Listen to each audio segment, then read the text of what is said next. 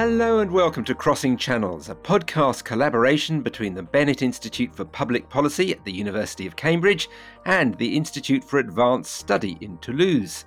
This series is all about using the interdisciplinary strengths of both institutions to explore some of the many complex challenges facing our societies. I'm Rory Cellan Jones, and in today's episode, we're going to be talking about can artificial intelligence be ethical? Today, we'll discuss the ethics of AI, including why we need to care about it, who's responsible for it, and whether there's a double standard for AI and humans.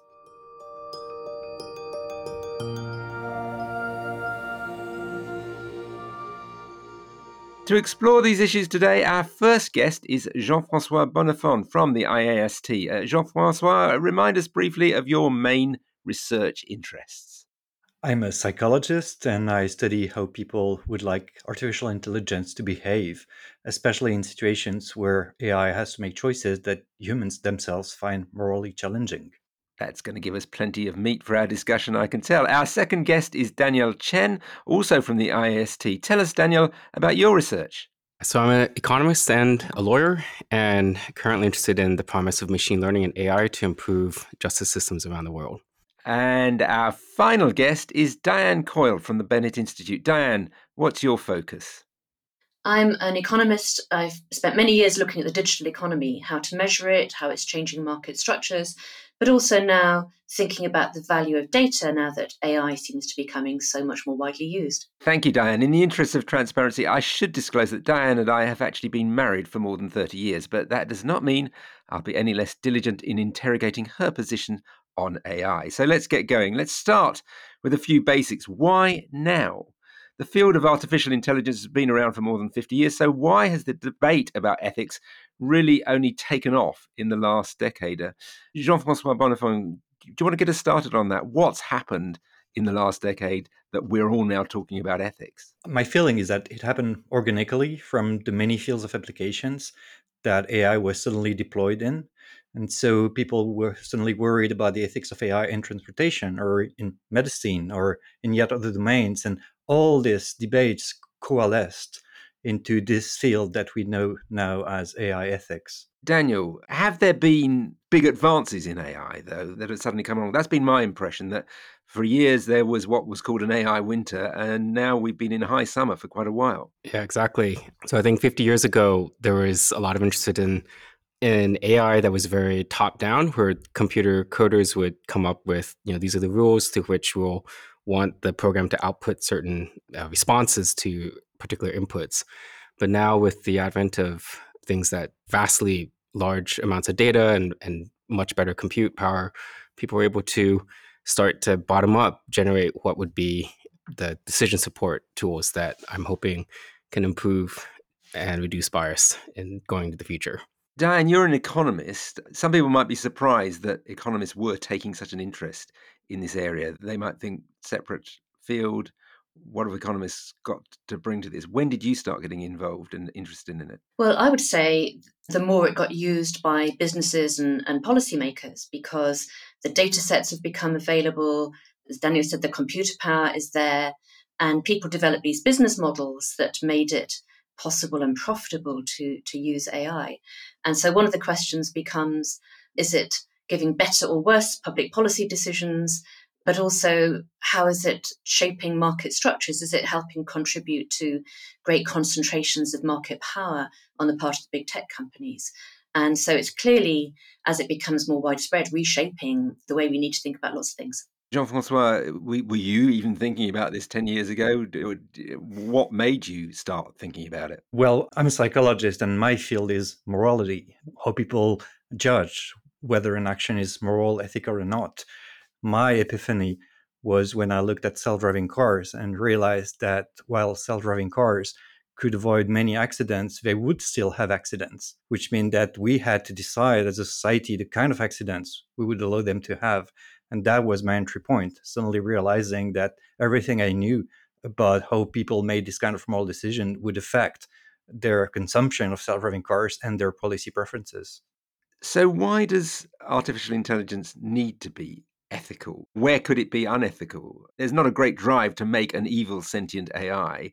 So, what are the big challenges out there that are being posed? You've already mentioned self driving cars, Jean Francois. Diane, where do you see the pinch points here where we need to particularly think about ethics? I find it really interesting that it's become a debate about ethics above all else, that it's so prominent in the field of AI because a lot of my best friends are computer scientists or machine learning folks, and they're not particularly evil. And as you said, they're not out to design evil beings who are going to rule us all. So I think it's because it's crystallizing kinds of things that we didn't pay enough attention to perhaps previously. Because if you like, AI systems, machine learning systems, are like economists or like Mr. Spock in Star Trek, in that you give them an objective and they go about satisfying that objective, meeting it as efficiently as they can, and they do it really quickly and they got all this data. But what if it goes wrong? What if the data is biased?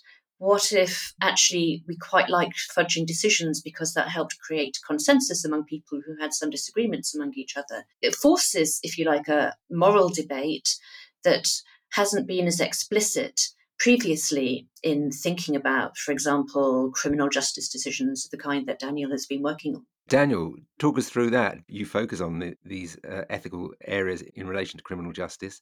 When did you start thinking AI is beginning to influence my area of research? I need to worry about it. Well, w- one way to think about this is I think I've, I've, I've always been interested in the, in the topic. So I'm trained as a computer scientist long time ago before as an economist and as a lawyer.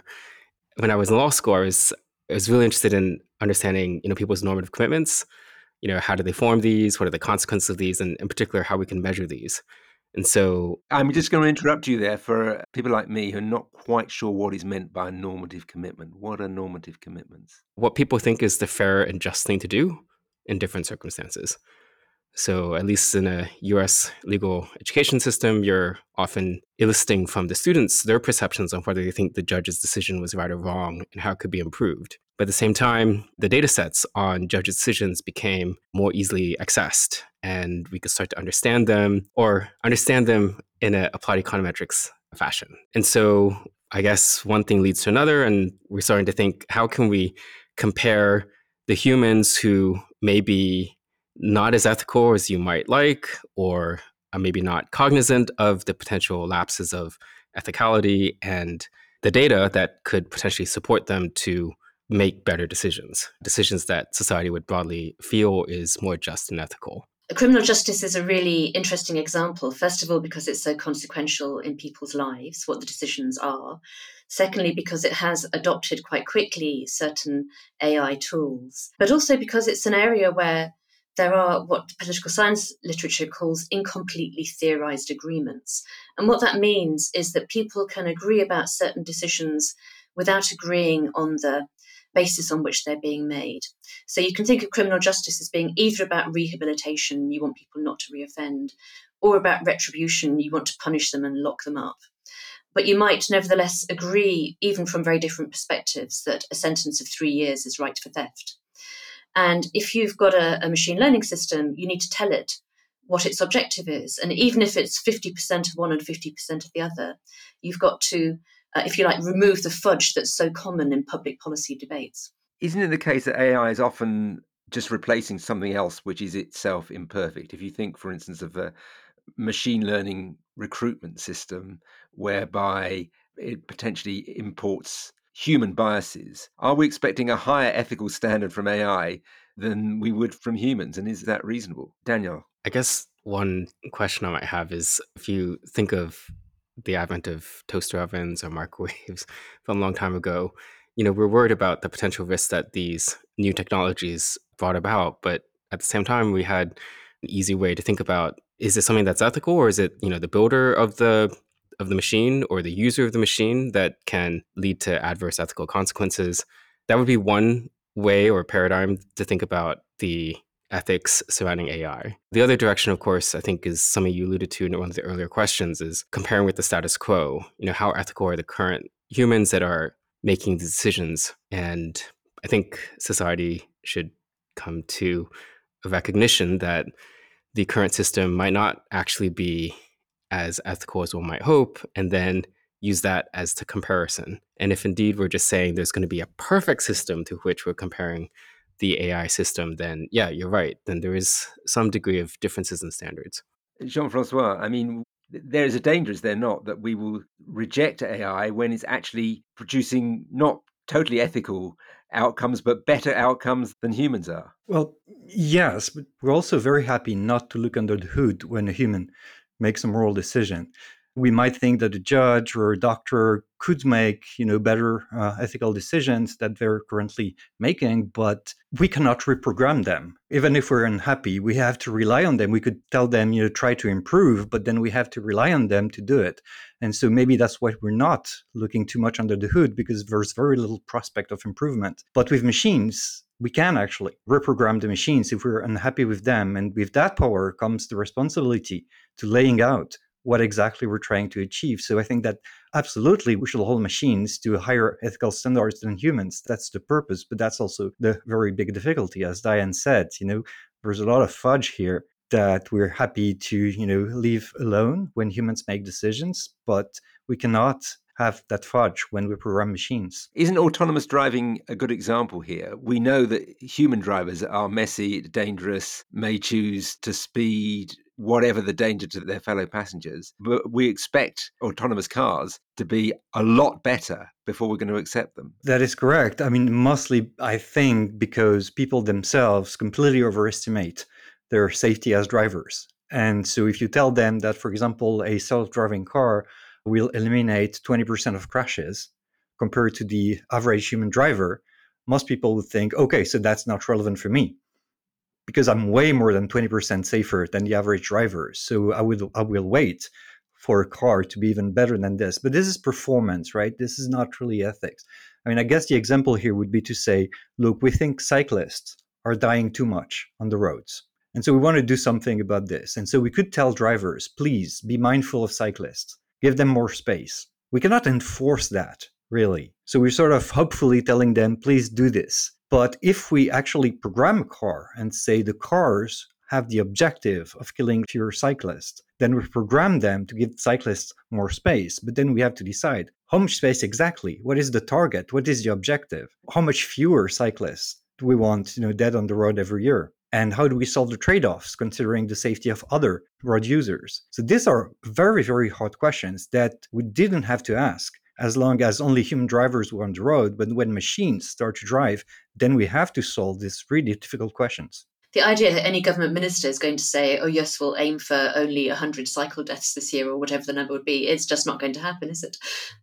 Well, yeah, I maybe I'm a little bit more optimistic in thinking that we could agree on something like, for the moment, like 20% of deaths on the road are cyclists, but cyclists are only using 10% of their road time. And so the goal is to try to decrease the number of dead cyclists to a number that matches their use of the road, for example, to correct an existing injustice. Daniel, have you got a take on this? I mean, obviously, the way the law of the road is framed is coming under huge examination as we look forward to an autonomous driving future. Yeah, I was just thinking about Diane's last comment, is it feasible to imagine policymakers or society deciding, you know, 100 or 110 or however many? And how do we very quickly elicit people's preferences on these in real time and thinking about, you know, digital democracy tools? But that's a whole nother podcast, I believe. the other thought I had was when you asked us earlier about ethical AI. I would have thought that from a philosophical and also legal perspective, that there's this concept of um, intent as well as the consequences. And most of our conversation so far has been focusing on the consequences and not so much about the intent. And I wonder what the others on this podcast think. Should we say that, well, no, there's not really such a thing as ethical AI from the perspective of the intent. It comes back in most cases not to the AI itself, but to the designers of the AI. Is that what we're saying? Well, is it the designer or is it the company that's deploying it? So I guess that merges into where does legal responsibility lie? And I don't know in the autonomous vehicles area where that debate is going. Professor Stuart Russell from Berkeley is is currently lecturing on living with AI for BBC Radio.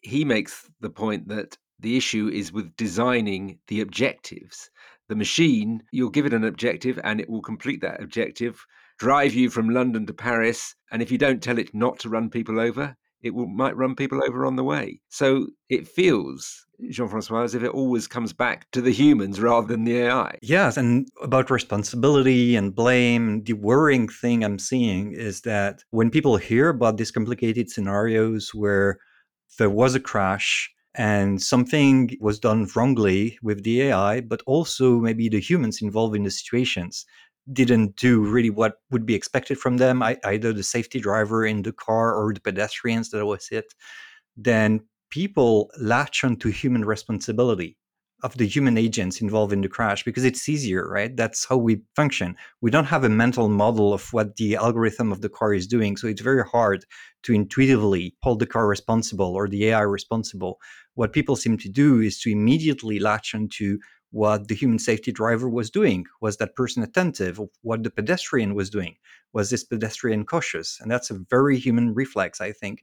But that will be an obstacle when we want people to really fully realize the responsibility of the other agents in the chain, the one who are invisible, the one who promoted, programmed, made decisions about the software of the car. The point about what you're programming the AI to do, though, is reminds me of a debate about something called new public management, which said that people in public service roles like teachers and doctors will do much better if you set them explicit targets.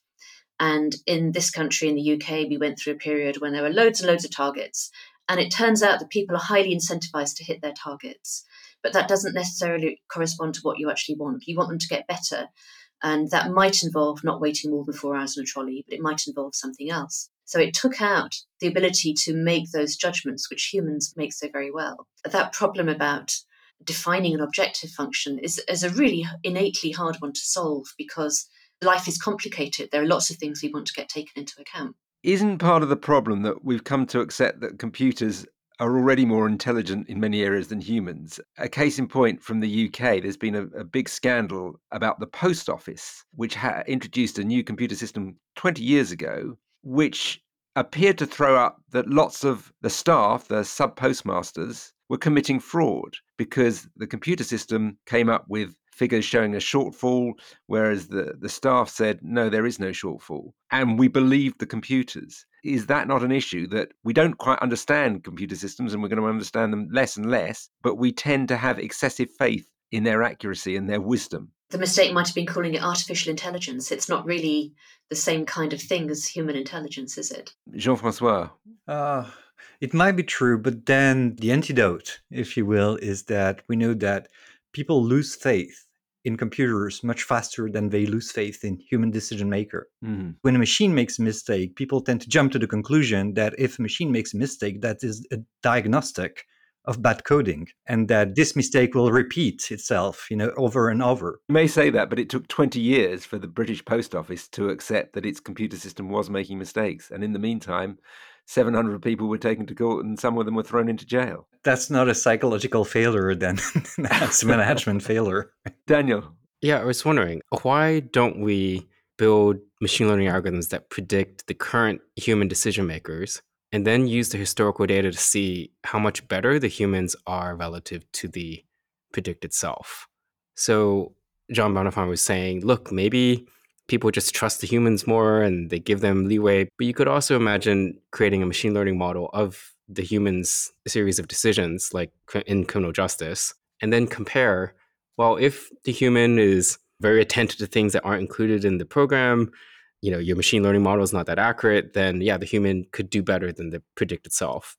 But if instead the human is very, you know, they're hungry before lunch or they're tired, they're moody, then the predicted self might actually do better than the human self. Wouldn't that actually create like a different angle through which we understand and appreciate the fallibility or infallibility of humans? Yeah. Jean Francois. I think that would work when there's a replacement process where you actually are replacing humans by machines.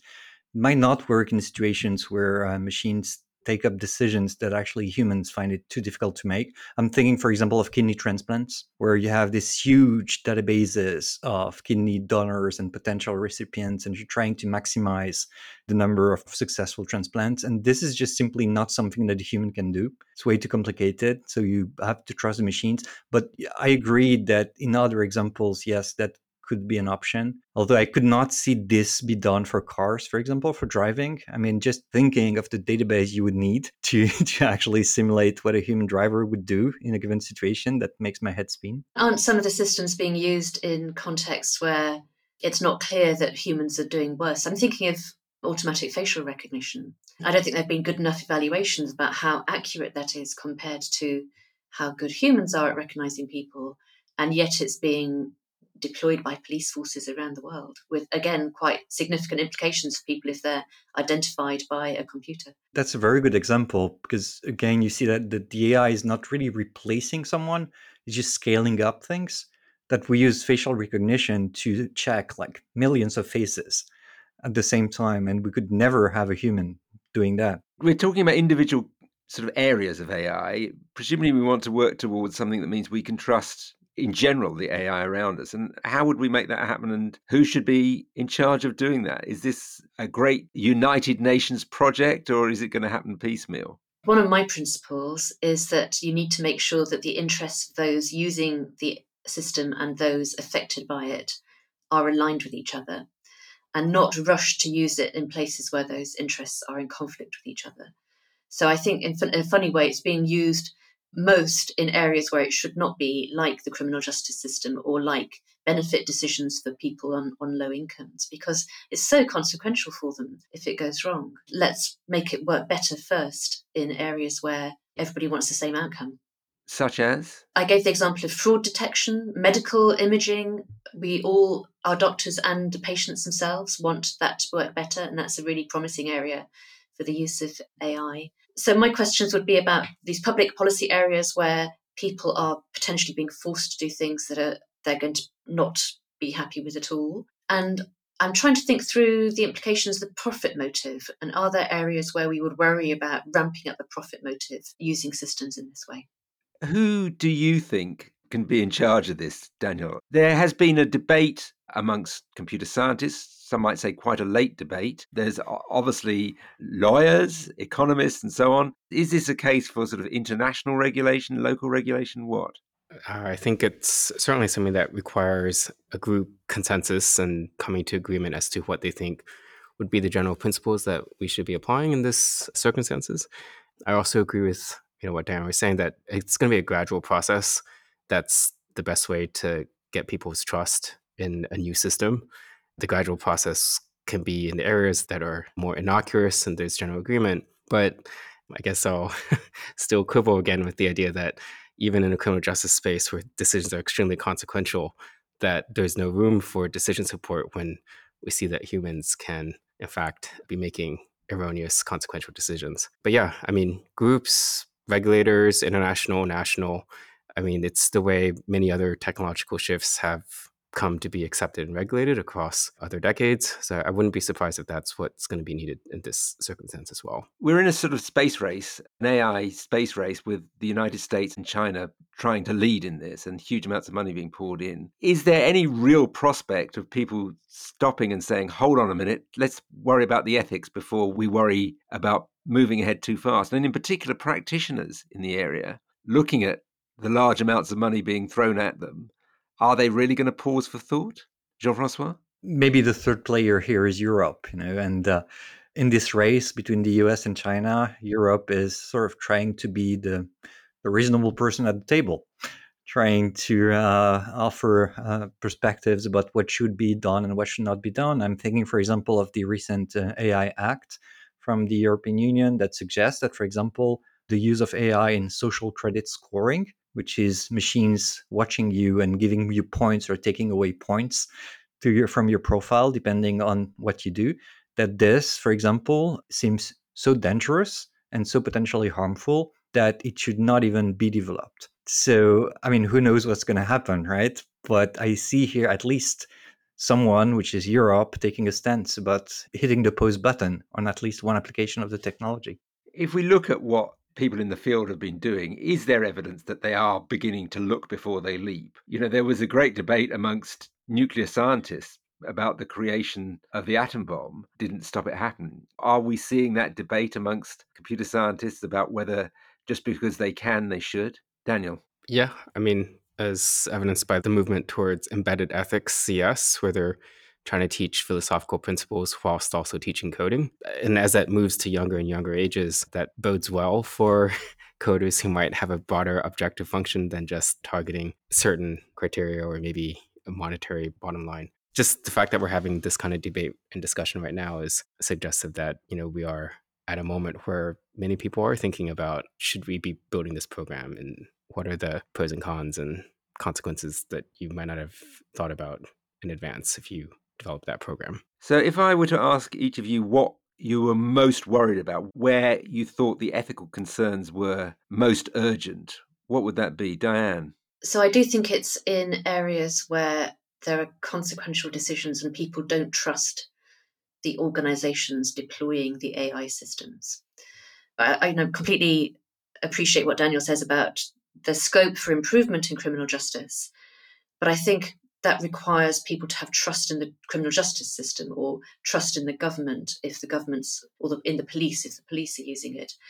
And I think we're at a time where the AI systems are being rolled out, and yet trust in many organizations that have power over, over people's lives is declining. And actually, the post office scandal won't make them any any more trusting of big, powerful computer systems. So it's a trust question, I think, as much as it is a question for the ethics of computer scientists themselves or people designing machine learning systems. Jean Francois. I think it would be trying to predict things that people don't want to disclose and have a right not to disclose. The example I had in mind was this model trying to predict sexual preferences from uh, pictures. Things like this, the, an algorithm that would try to predict whether someone was gay or not based on their picture. And the thing is that whether these things work or not, it's extremely dangerous. There are many, many places where people have to be very cautious about not disclosing that information and developing a, a predictive model that could provide this answer to the authority. Again, whether it works or not, that's irrelevant, is extremely dangerous. And Daniel, Daniel Chen, what is your most urgent concern, your most urgent ethical issue around AI that you want addressed? I would be curious about the the use of AI in education, just as we have started to see so much in the social media debates and how you know algorithms can contribute to more polarization or less polarization. If teaching and education writ large, from a very very abstract perspective as opposed to a sequence of homework exercises that you know let you engage in a certain math concept. You're worried that you academics will be replaced by robots and that will be a bad thing. I was thinking more to more younger younger age as people's normative commitments are being shaped and formed you know what happens if an ai is teaching kids what is the right or just thing to do? I don't know. That would be something that society might want to think about how they want to do that or if they want to do that and so forth it's funny because Daniel's fear is actually my hope that, that, that someday you know machines will be able to teach us what is right and what is wrong, you know, and give us clarity about this. Well, that seems like a good point on which to wrap up for this episode. Hope versus fear in these machines. Thanks to our expert panel, Jean Francois Bonnefon and Daniel Chen from the IAST, and Diane Coyle from the Bennett Institute. Today, we've discussed the ways that AI can be made ethical, why it needs to be, and who's responsible when it isn't. Let us know what you think of this third edition of Crossing Channels. You can contact us via Twitter. The Bennett Institute is at Bennett Inst. The Institute for Advanced Study is IAS Toulouse, and I am Ruskin147. If you enjoyed this episode, then do listen to our other Crossing Channels editions covering topics of running government and incorporating nature into the economy. And please join us next month when we'll have a new edition looking at whether digital technologies can help Africa overcome infrastructure barriers to development.